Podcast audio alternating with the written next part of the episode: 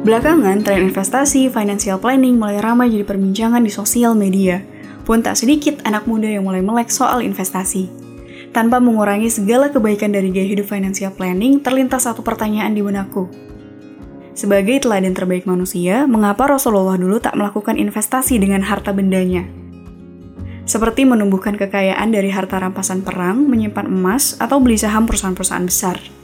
Sebaliknya, Rasulullah justru menguras seluruh harta kekayaan sampai-sampai beliau wafat dengan baju besi tergadai.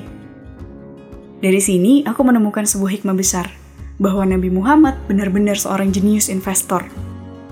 Rasulullah memang tak berinvestasi pada materi, tapi Rasulullah berinvestasi pada manusia.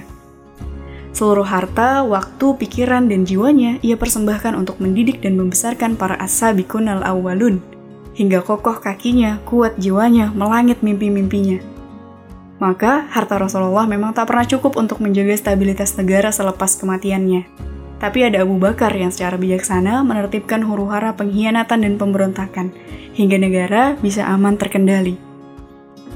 Harta Rasulullah memang tak pernah cukup untuk melakukan ekspansi, tapi ada Umar bin Khattab yang Allah izinkan mampu meluaskan Islam hingga lintas benua. Ada Khalid bin Walid yang tak pernah kalah memimpin pertempuran, ada para gubernurnya yang adil dan amanah hingga makmur seluruh rakyatnya. Harta Rasulullah memang tak memungkinkan ia untuk keliling dunia menyebarkan Islam. Tapi hari ini 2 miliar jumlahnya. Ya, termasuk kita, hasil dari investasi Rasulullah pada manusia. Kalau diuangkan, seluruh total investasinya pada manusia berkembang berlipat-lipat hingga tak terhingga. Inilah jenis investor yang kumaksud. Inilah mengapa Allah pinta kita tak hanya baik sendiri, tapi membuat sebanyak mungkin orang lain juga baik. Menyebarkan yang ma'ruf, mencegah yang mungkar. Kita tidak pernah tahu kebaikan yang kita tanam pada seseorang akan bertumbuh sebesar apa.